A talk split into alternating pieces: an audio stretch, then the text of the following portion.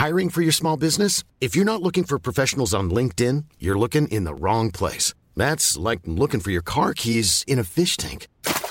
LinkedIn helps you hire professionals you can't find anywhere else, even those who aren't actively searching for a new job but might be open to the perfect role. In a given month, over 70% of LinkedIn users don't even visit other leading job sites. So start looking in the right place. With LinkedIn, you can hire professionals like a professional. Post your free job on linkedin.com slash people today. Hello, and welcome to Now Where Were We?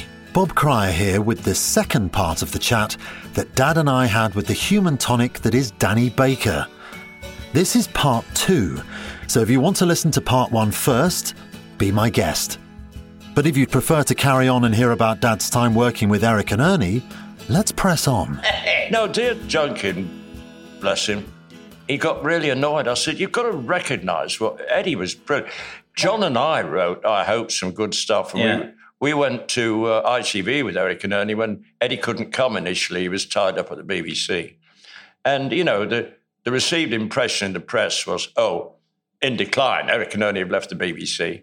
But, there, you know, we did Jekyll and Hyde with Judi Dench and oh. all sorts of stuff. No, yeah, and, uh, okay, it wasn't the great days of the Christmas shows. Yeah. But uh, no, oh. I, I, think they've been very much re-evaluated. reevaluated. I saw quite a few things recently saying, apart from the kind of way it was shot, I said, "What's different? Yes, what's, the, what, yeah. what's, the, difference here with the BBC mm. with, the, with, the, BBC stuff? Nothing." It's the kind of affection that you have for the particular broadcaster. Sometimes well, that's affects the, thing, the way people. But, and also, the know, of it and, and, you know yeah. and, and, other uh, cliches. You know, people don't want change. They don't want it, and so they'll be looking right. and say, "What's different?" Oh, and if it by some chance the first show wasn't funny, then that's how people remember it. That's right. They do not remember the highlights. I mean, that's to say that everything on the BBC was tip top and always brilliant. it may not, have, may not have been that either. Eric said to Junkin and I one day, we got Vera Lynn coming on as a guest.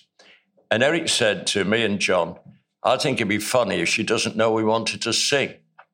Which I thought, oh boy we thought that that is good. So we did it, and uh, Vera was marvelous. She got it straight away, very effusively early. Vera Lynn, enormous applause. What are you going to sing for us, Vera? Sorry. Now Ernie collapses. What? What? What? Oh, I didn't know you wanted Only me to sing. sing. I thought I was just a guest. Cut to Eric as another camera. Come here, sunshine. Ernie comes over. What's going on? And he says, Vera doesn't know we want her to sing. How can we get her to sing? And Eric said, short of starting another war, I've no idea. what a lie. Oh my God. That was Junkin. Wasn't there a Falklands follow up to that when uh, he said, Are we going to war? I don't know whether we're going to war, but I've just passed Vera Lynn's dressing room and heard, heard her gargling. her gargling. Doddy. That's the thing. Doddy. The word was Gargling, gargling that's the thing. Brilliant. Gargling is the thing. And Don, Don Black also did a rather immaculate joke on the same theme. The Second World War was started by Vera Lynn's agent.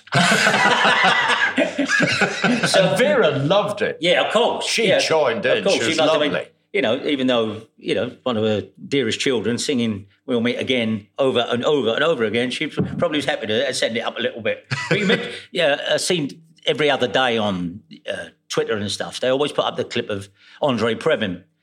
Of course, you know, uh, probably the the apogee, the apex of yeah. what people remember the Morecambe Wise show for. But the supposition there is that Andre Previn was this long haired director who threw himself into it with, you know, gusto. When in fact, uh, uh, not his main autobiography, but his subsequent autobiography, where he says, possibly because people said you were really funny on that with wide eyes, he said, I don't think you know a lot about me. And He wrote about his early career when he was just a, a jobbing arranger at MGM and used to, at 15, he would get three buses and a, and a train to the studios and sit there and he had a, just a brain for arranging things. They give him B films to work out and do the scales for this. And he, he said, probably um, my most famous piece of work, people have heard over and over again, that nobody realizes it's me. He said, you know, in Tom and Jerry cartoons, whenever uh, uh, Jerry uh, jumps to the top of some curtains and then falls all the way down, clawing holds it. The piano does a glissando. That's me. He said that's what I'd do. I would sit there and for if it was Zorro, I would pound out these sound. If I was like that silent yes. music, and he, and he tells, "What's the? Oh, if I only remember who it was. Who he tells? Oh, Jack Lemmon." And he tells this story here. Uh, in, involves curse words, and he he says because he knew them all, and they all knew him as a wonder kid who was very funny and wrote these incredible scores. And one day he'd be on, you know, um, uh, you know. Buck Wilco rides again and Cactus uh, Serenade, and then he'd be on a Ben Hur film in the afternoon, and that's what he did, you know. So he wasn't this That's- classical yeah. conductor. No, he knew so he knew all that. But he tells his story, and he says, um, uh, his great friend was Jack Lemmon. He's the funniest man I ever met. He said because his way of describing stuff. It's, it's a great story in the book. And a friend of theirs, a, a woman friend of theirs, uh, gets married, and uh, uh, and Jack Lemmon's great friend was Ernie Kovacs, the great uh, Oh, yeah, innovative, yeah, the great Ernie Kovacs. And Ernie says, uh, "Who's the guy she's married?" And he says his name. Uh, he goes, "What's he like?" Yeah, he says.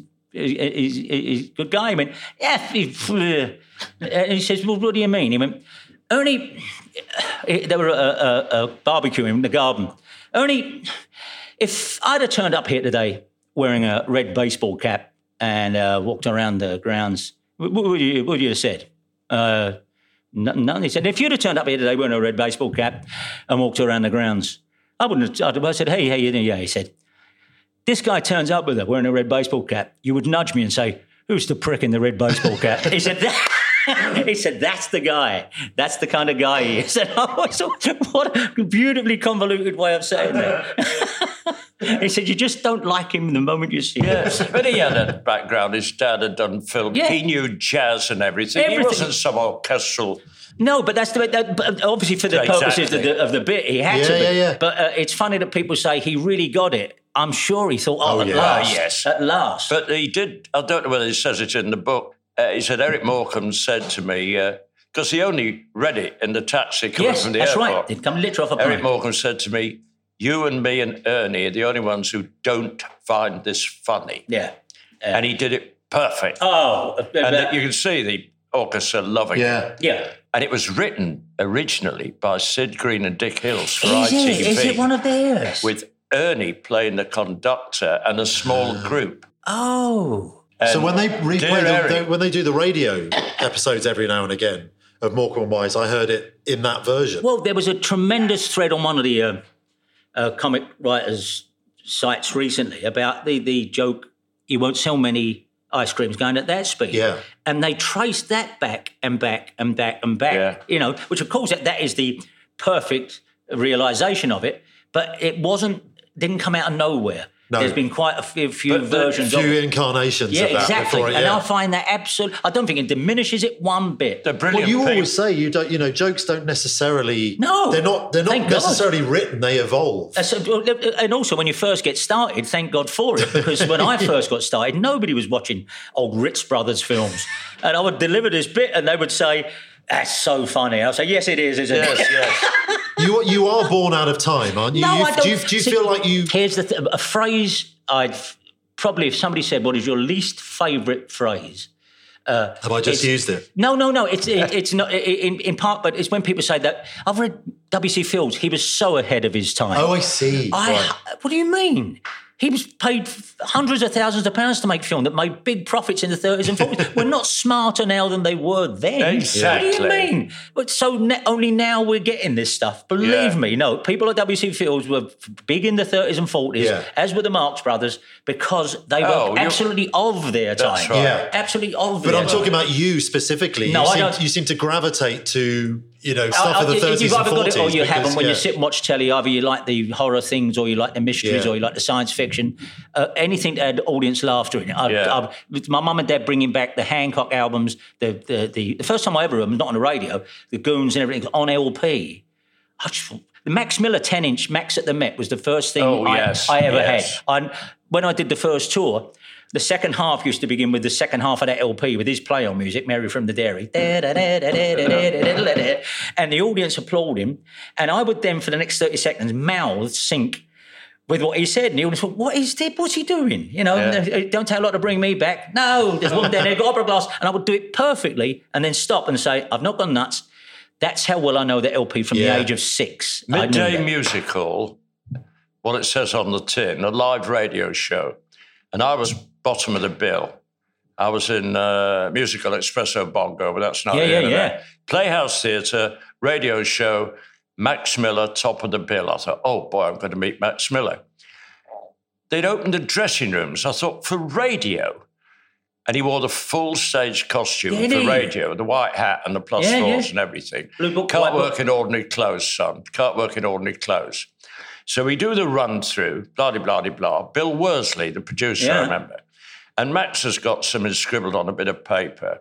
So he suddenly goes, uh, bus breaks down. Driver says the conductor, start ring the garage, I'll fix this. Gets his head under the bonnet, he's fixing it. Ten minutes go by, the passenger's getting restless. Conductor goes down, says to him, Do you want a screwdriver? He said, No, we're 10 minutes late already. now then. Bill Wells has got his head in his hands. He says, You're not going to tell that, Max, are you? I might, I don't know. So we go to a pub called the Sherlock Holmes, close by. Ray Ellington and the quartet are there. And Ray came over, and it may have even been a fiver. And Max said, Well, well, he said, "That- that- I bet you don't tell that joke today. Oh, boy. Yeah. So Max uh, opened his wallet, and we all said a moth flew out, you know. and we all came on. There's a bet on now. And we did the live radio show. And he never told that, that joke at it? all.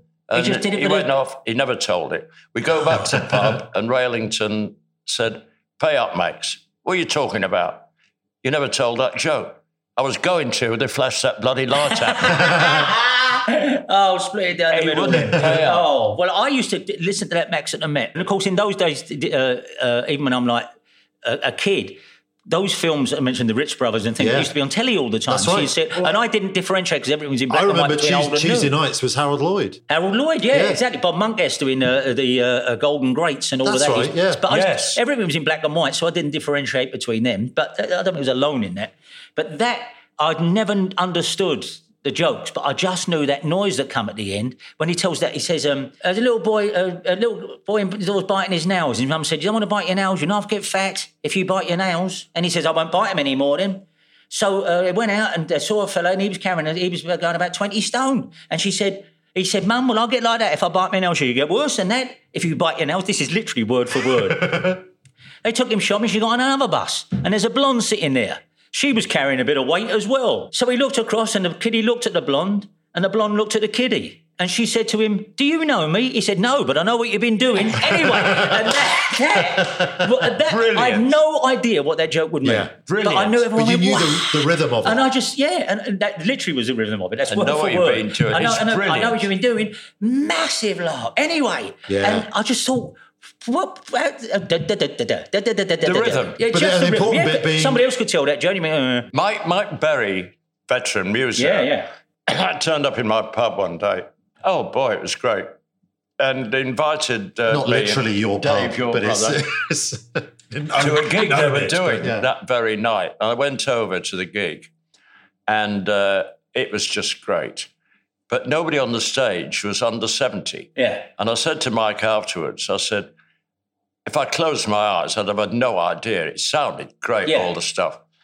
And, you know, it was lovely. He said, you know what it is, Baz? He said, it's like you telling jokes. It's called rhythm. oh, I thought, oh, I was Oh, hello. Oh, oh. sorry quoting that, but there we are. Absolutely. No, it is when you get somebody telling a joke who overdoes it. Yeah. This Scotsman went into a pub and said, hey, Jimmy, I said, jabba, jabba, jabba." I think, get on with Get the on joke. with it. And not only that, as someone who you know, might include myself in that company, if you if you're involved in it and write it, your first thought as soon as they start a joke is, okay, I got this, I know where this is going. And you try to anticipate it. But you know, and I saw the discussion about this among comedians the other week on Twitter.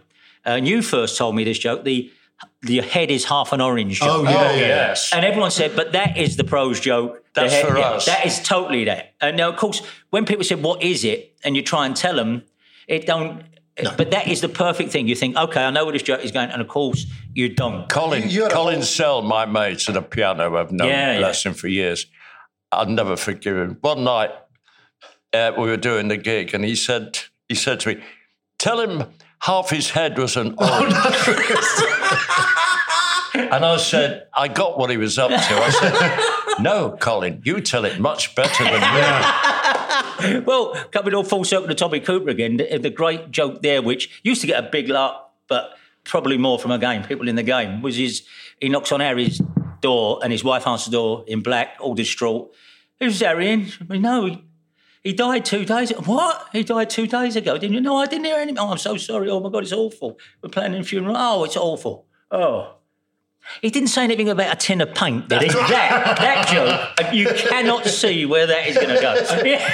Why has it got to be a tin of paint? A tin of That's paint. perfect. That's Yeah, it. yeah. Sausages, no. You know, uh, you know, Here we go. It's like the parrot joke. Oh, ladies Well, and gentlemen, ladies and gentlemen. I collect them. There's a few. You know Oh, this. just a bit. Go on. It's the definitive. A woman sees this beautiful blue and gold parrot in the shop, and she says to the man, "He's gorgeous. How much?" He said, 20 quid, 20 pounds." She said, "He's beautiful."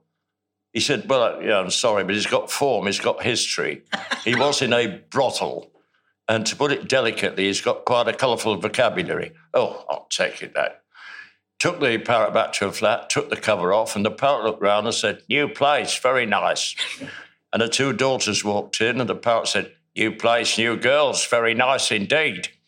And her husband walked in, and the parrot said, Hello, Keith. and it's got to be Keith. Keith, Gary. it has. We It's overheard a man telling. has to. We overheard a man telling that joke in the pub.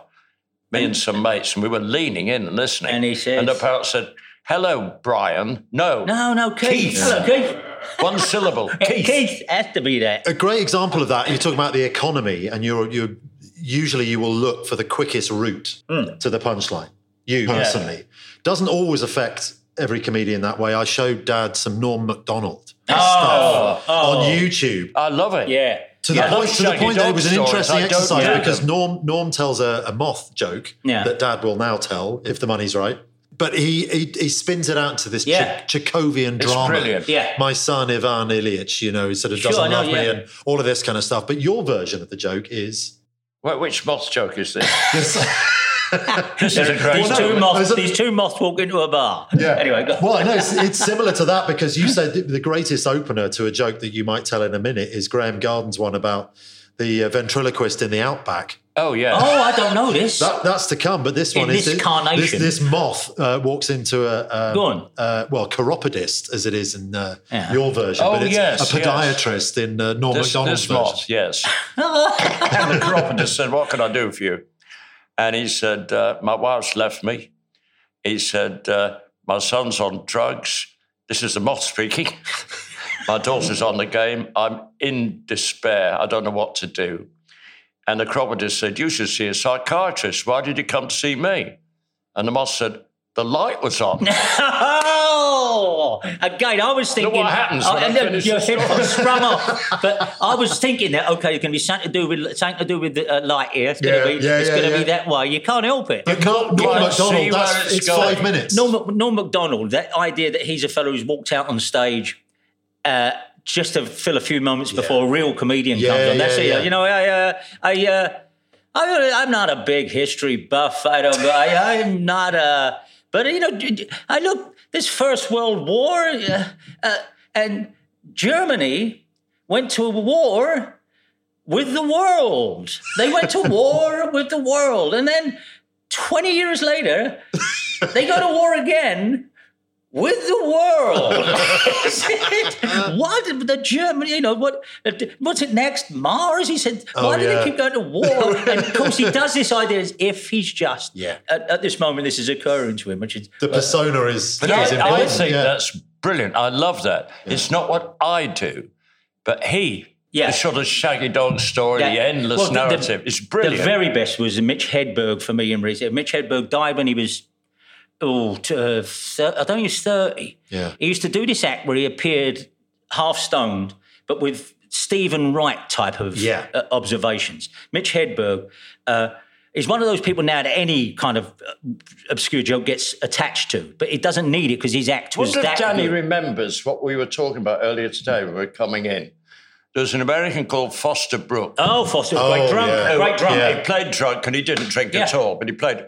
But somebody over here, Nick the actor, did it Yes, as well. they did. Yes, they did. And we, I couldn't, we couldn't remember, remember, his the name Dan. of oh, yes, they did. the British Foster Brooks, basically. Yes, they did. I don't know. But then was- again, He was brilliant. Then again, you could say Foster Brooks nicked it from Freddie Frinton, who did a very good drunk, very good drunk Freddie Frinton. Uh, Foster but- Brooks's thing was always the burp. Yeah, Halfway. It- and I say, all of us have tried to do that. Yeah. Uh, you know, you can't You do can't it. do like it. that. No. And Dean Martin and all them just Yeah. wanted Dean him to do Martin that. doing his TV, massive TV show. Walking into the bar on those apple fo- juice. Yeah. Apple juice, oh, Yeah. Playing it drunk. Of right. course, you cannot do Brilliant. that. You cannot do that. Well, you otherwise. mentioned Michael Aspel earlier. The, the rumor was that uh, he had gin in his water glass or something. He did- no, he, uh, the, the, no, the, uh, the, the no, uh, what's his name? You know, a barnstorming actor of the uh, seventies and eighties, British actor who was on Aspel's show Drunk. Um, oh, uh, Oliver Reed. Oliver Reed comes in with the uh, the Oliver Reed. the that carafe night, I, of I orange was juice. in. I was in. Apparently, I was in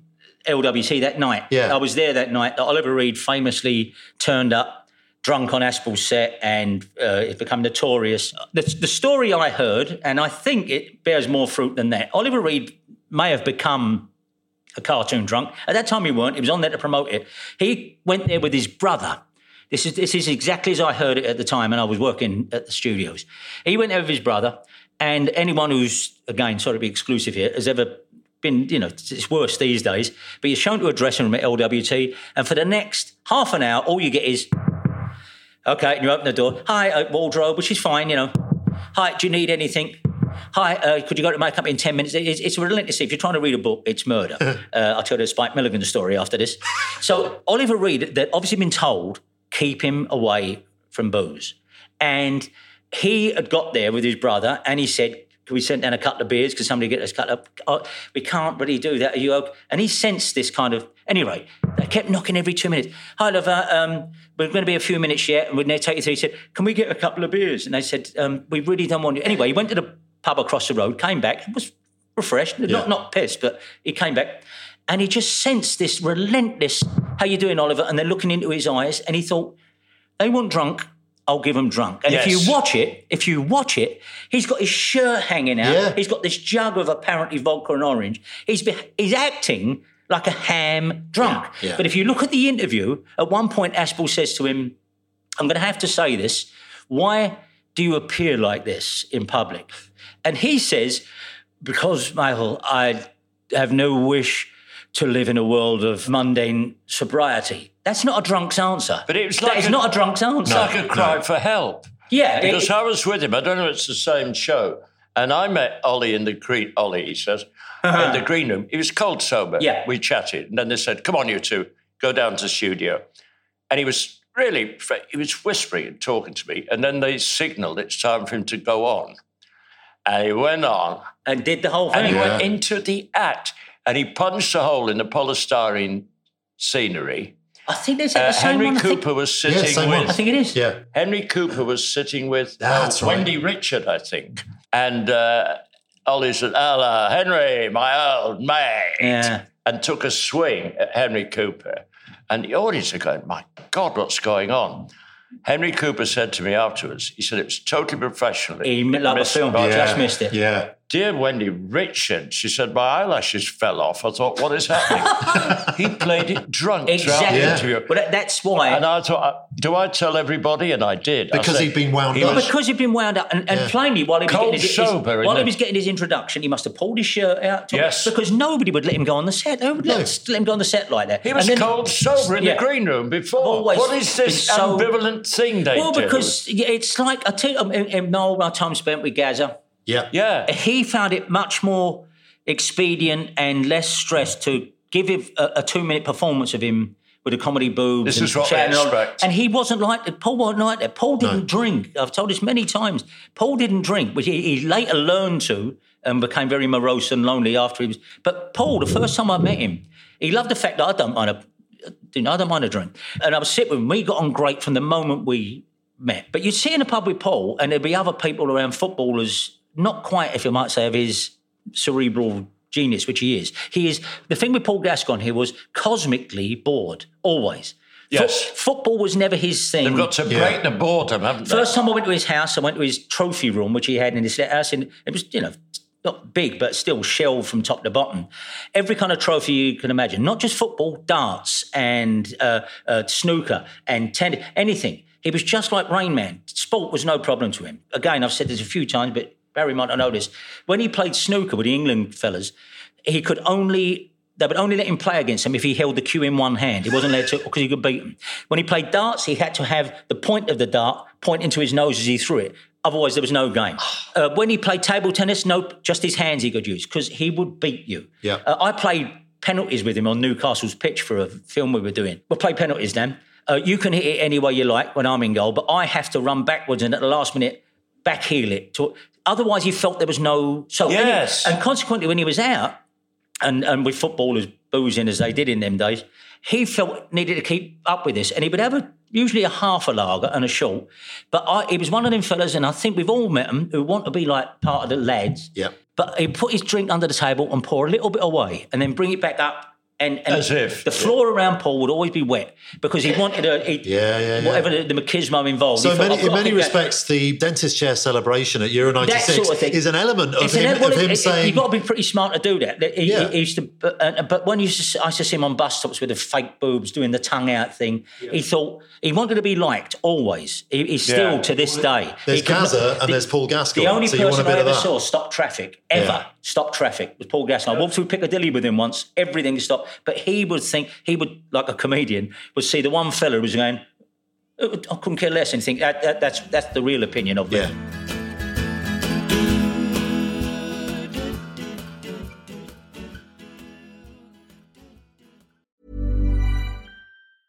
I'm Sandra, and I'm just the professional your small business was looking for. But you didn't hire me because you didn't use LinkedIn jobs. LinkedIn has professionals you can't find anywhere else, including those who aren't actively looking for a new job but might be open to the perfect role, like me.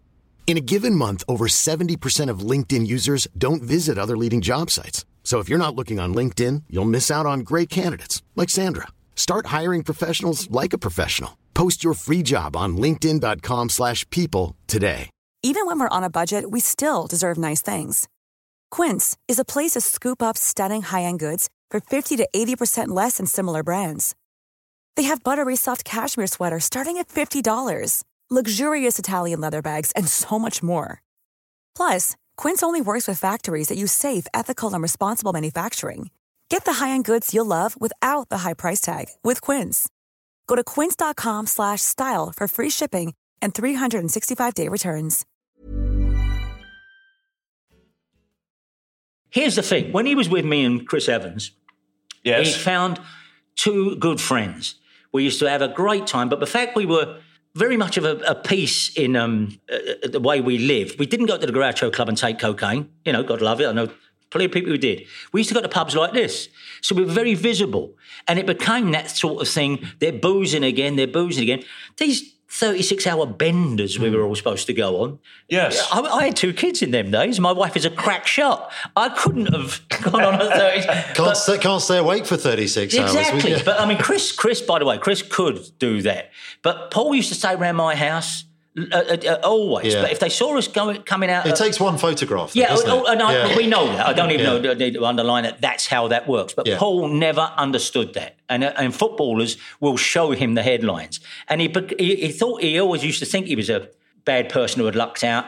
And once he lost contact with us because he was told at his first 12 Yes, steps, don't get in yeah. touch with your old friends. We used to really used to look after him. And also, he's one of the funniest men I ever met. But Yeah. then the mental facility started falling away. Uh, he used to live in a hotel out towards Heathrow when he was playing for Tottenham. He lived in this hotel. A few times I went over to meet him. He'd be sitting in the bar, nursing half a lager with the most boring travelling salesman you ever met in your life. They were his friends, his company. He didn't know anyone down here. Yes. And then we used to go out, but people would see us sitting with a drink in front of us, laughing our heads up. Photos, photos, photos. Gaza drunk. Gaza done this. Gaza. Gaza getting a late night kebab. Yes, he did get a late night kebab. I wasn't there that night. It was over by Chris's house. That time he was the front page of the paper because he was playing for England the next day. It might have been that. That's why that celebration he that, does. yeah, yeah. The thing is with him, then, which the censorious sporting media and everyone else couldn't take, he could have a kebab and a bit of a skinful the night before and still go out and do that, as Jimmy Greaves used to be able That's to do right, in yeah. a different era. Well, Terry Now- Venables said that when uh, Jimmy used to drive him to games, didn't he? And they'd Yeah, stop they off for like a, to- a full mixed mixed grill. I understand that is not the way forward, and that can't be No, done. But but- but the but Paul used to. F- he's got a skin too few. yeah. And I used to say, mate, did it honestly don't. But he used to feel it and believe the worst about him and never the best. Always the worst about him. And But whatever he did, he happened to become a footballer and one of the best. And when he was dropped by Glenn Hoddle at that World Cup thing, it destroyed him more than any drink he ever took in his life. Uh, but he was just, as we all know, you wouldn't have had him as one. I've met a lot of people. He was just the funniest, the greatest company. Yeah. Just dynamite, but man alive. A lot of people go through their lives. Not, not everyone's got a one friend like that. Yeah. he was mine, and he was a great, great friend. Uh, uh, on stage, when I t- tell stories, and when me and Linux used to do it, did one I be told the other week when um, he was at Middlesbrough, and Middlesbrough bought a new coach, and I think it cost four hundred thousand pounds because football clubs will pay four hundred thousand pounds, something like that. Yeah. and not a coach. I don't mean a coach in terms of I mean an actual physical team coach. Yeah. And there was this big thing with the press, and everyone was going to come as Middlesbrough stood by the new coach and probably paid half the fee back by doing the promotional photo. So Gazza thought, I know what I'll do. I'll nick it. I'll give the driver just to drive it two streets away. So when everyone comes out, where's the coach? this is what he really did. So the, he goes up to the driver, he goes, How are you? So he, it gives him, I don't know, £300 or something. Mate, I just want to drive it around the corner. Oh, poor guy. Come on, mate. It's all right. You know, I've got my HGV license. He hadn't. Of course, he goes up to the corner of the road and trying to take the, hits a concrete bollard, wallop in the side of his coach. So uh, he then has to go back and say, I don't know what I was doing. I'm so sorry. I'm so sorry. I didn't know what I was doing. Now, he calls me up and said, Danny, I've just run a coach into a about into a concrete bar. So what'd you do that for? Because it was it was going to be the showpiece, and we were all outside, and I just thought I'd park it a few streets. I said, "Ah, now it's a terrible. When you start sto- unpicking the plan, I was say, Yeah. Paul, what? you- I know, I know, I know. Now, of course, they took it out of there and fines and all of that. But anyone who would do things like that, as well as when he was in China, let's not forget Paul went out Oh to yes, China of course, yeah. and he's out there and he would get in touch and say, they cut your hair on the street. There are fellas on the street that cut your hair. It's fucking mad. Because he won in, in Beijing. He was out in the sticks playing with this club that promised money he never got. He said, you can get weird. People stand around to weigh you on the streets. He was full of it. anyway, there was a little zoo near where he lived, a little zoo, right? A private zoo. He said, uh, he used to go down to that. And one morning, he was watching a fella feed horses' heads to tigers, right? And now you got to realize Paul is not telling this like we would as a, and it, he tells you, and the followers there, I wish I could do a Geordie accent, and he was, these horses' heads, they're just telling these horses' heads in there, heads. throw their fucking toes. So I, went- I, he made himself known, if I give you this much money, can I give a tiger a horse's head? So the fellow, uh, yeah, oh yeah, yeah. He says, I've got this fucking horse's head. He said, it's fucking slippery. It's just a horse's head like the Godfather. He said, and I've gone up to the tigers in bars, and I've gone up to the bars, and it's gone, ah, and I've gone, away, away. He won't let it have the horse's head, right? I'll let you have it. He's going to throw it over in a minute. He's teasing the tigers with his horse's head. He said, and then I thought I was going to just hoy it in there. He said, and I've got it by years, and I've gone like this, and it slipped out the fingers, and it went into the penguin pool, right? now, as a story of a footballer in China. Yeah. In a private zoo, pays someone to let him feed horses' heads to tigers. And you just think, when you see these banal stories about Yeah. him, he also asked Jimmy to go out, and Jimmy was his Jeeves to his Bertie Wooster. Uh, and Jimmy ate snakes, so he paid this zoo, and this is true, to give him a snake, right? They turned up, and the handlers with him. And Jimmy turned up with a house across the road he hired, and he fed the snake through the letterbox of this place, and then rang Jimmy and said, I'm outside. He said, I heard Jimmy come down the fucking stairs. He was going, ah! and you think, this is Yeah. not normal, but wow. He fed a snake through a letterbox. You see these lads being interviewed, one-offs, interviewed with their bathroom bags and the mineral mineral water and go. Oh, yeah. So what you know? What's your day been like? Well, I just I chucked a just- horse's head so into the penguin that, enclosure. and I'm sure people now would, you know, well, he needs help and all of this. But I, I, I don't know. I, I don't know. think. I don't think Paul knows how great he is, how funny he is, how bizarre a life, how wonderful a life he's had. and yes, how, it did but, end it. but how loved he is. That, That comes is across. the key to Yeah. it all. He really, and so many people in comedy don't know how loved they are. How- No, they don't. no. They don't know how how terrific they are. Yeah. Uh, and we've all sat with them. You know, how do you think it went? I thought, you know, I didn't I think that went so well. But they- I mean, your wild man image, you've kept, you know, you kept under, under, under wraps Oh, for many a year. the- the pur- oh, is the he ki- purple- kicking off again? The purple people eater years. I Number think one in Finland, excuse Yeah, of course me. it will. Don't get me wrong. Have Absolutely. respect. Can I ask you? And I know we're running uh, obscenely long, but uh, how how did you end up as how did, how did that happen? Because Sheb Wooley, country singer and an Yeah, actor, yeah. is one of the baddies who was going to kill Gary Cooper in High Noon. Yes, But he had this big hit, The Purple People Yes, Eater, sort I- of E.T. yes. and it was issued here and sort of a hit. Yeah. But contractually, or something happened, it wasn't issued in Scandinavia. It's the only territory you didn't have. Oh. And I'd done a little English cover version. It was pushed out, and it was number one in Finland. I said they gave away a car with each record.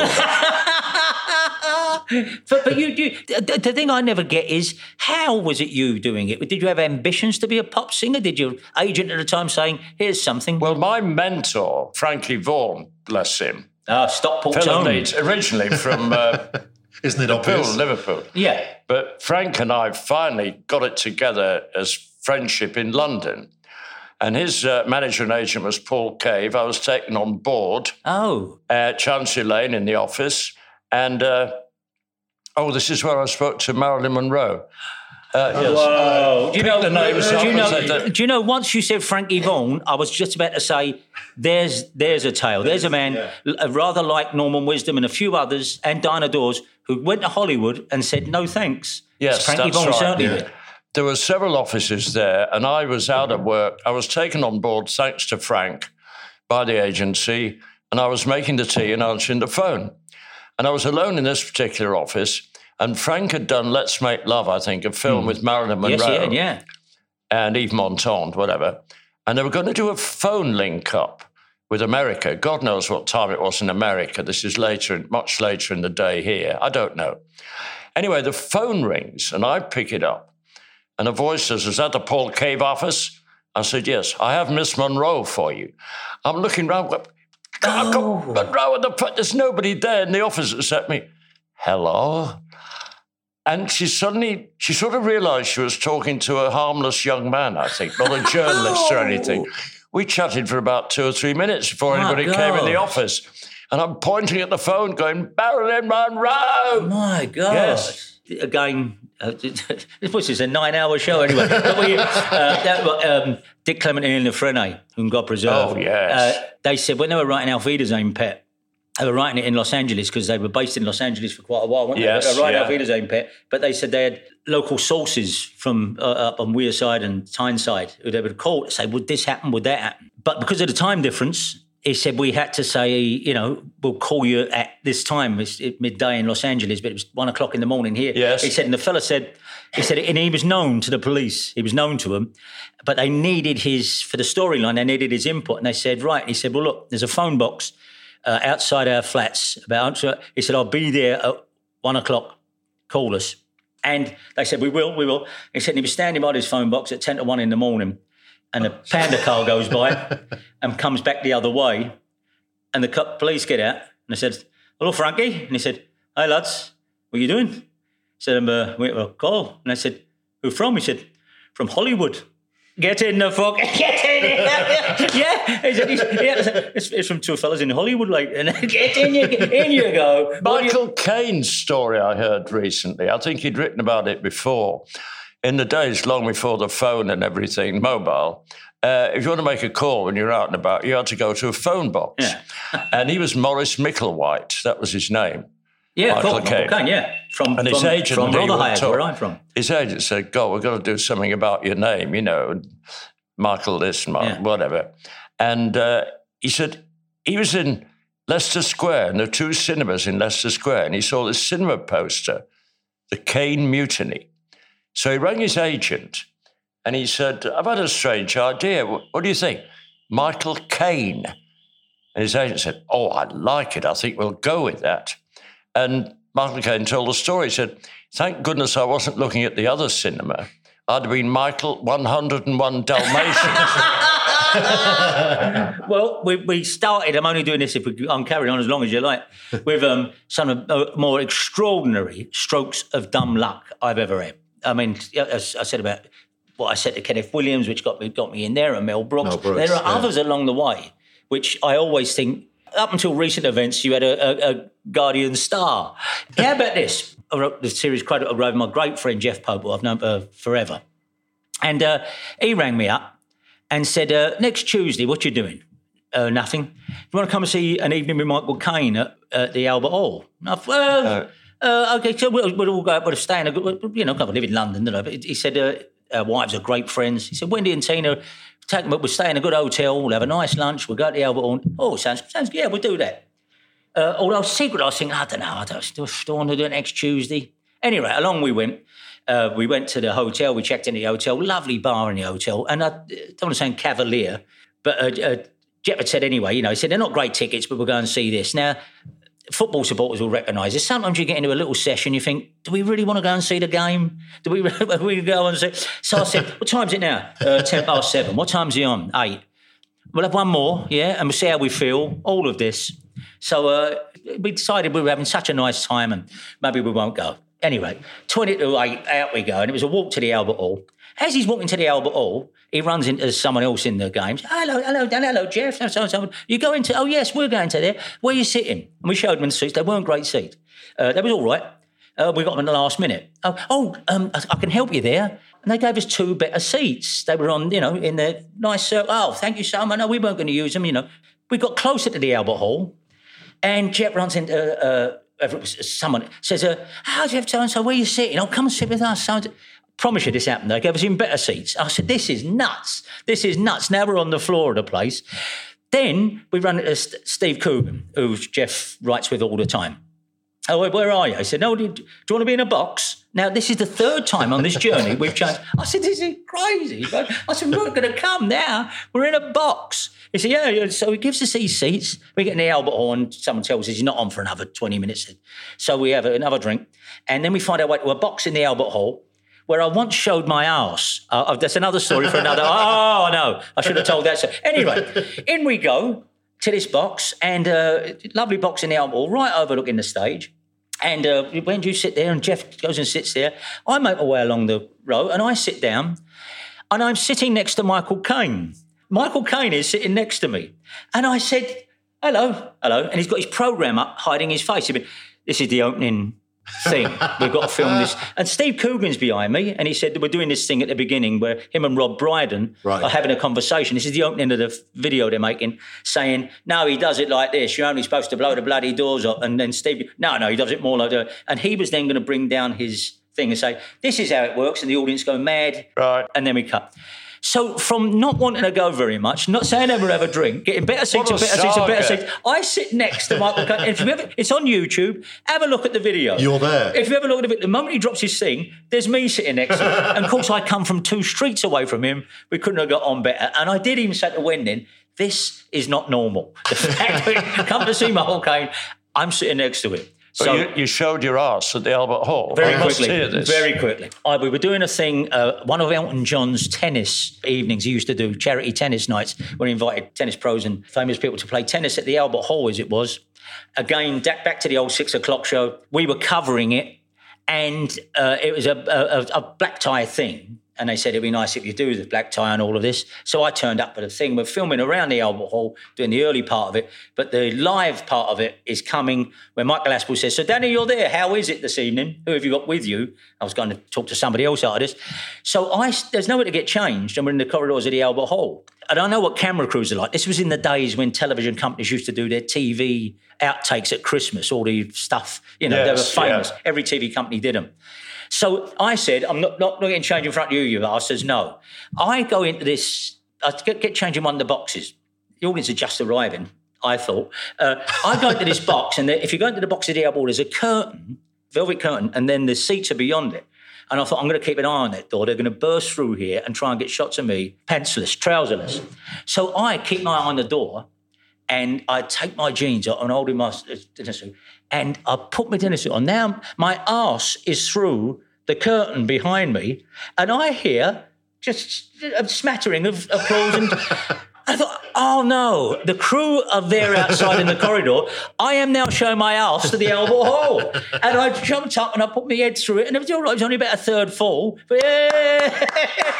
And that, ladies and gentlemen, is how I showed my ass to the Albert Hall. I cannot match that. I think that'll do us. Danny Baker, thank you for joining no, us. This thinly veiled excuse for dad meeting old mates, well, basically. Well, yeah. man alive, and God bless it. Uh, the, the, whole I thing. just wish we could have got uh, Dan to tell some stories. and with that, our time with Danny Baker is sadly over. But did he and Dad then stay in the pub talking for another two hours? Well, yes, Yes, they did.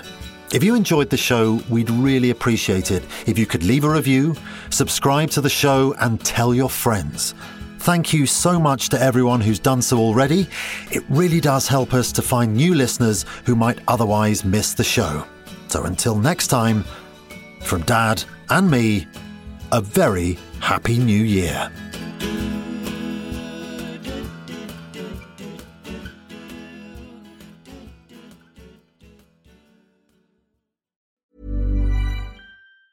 Planning for your next trip? Elevate your travel style with Quince. Quince has all the jet setting essentials you'll want for your next getaway, like European linen, premium luggage options, buttery soft Italian leather bags, and so much more. And is all priced at 50 to 80% less than similar brands. Plus, Quince only works with factories that use safe and ethical manufacturing practices. Pack your bags with high-quality essentials you'll be wearing for vacations to come with Quince. Go to quince.com/pack for free shipping and 365-day returns.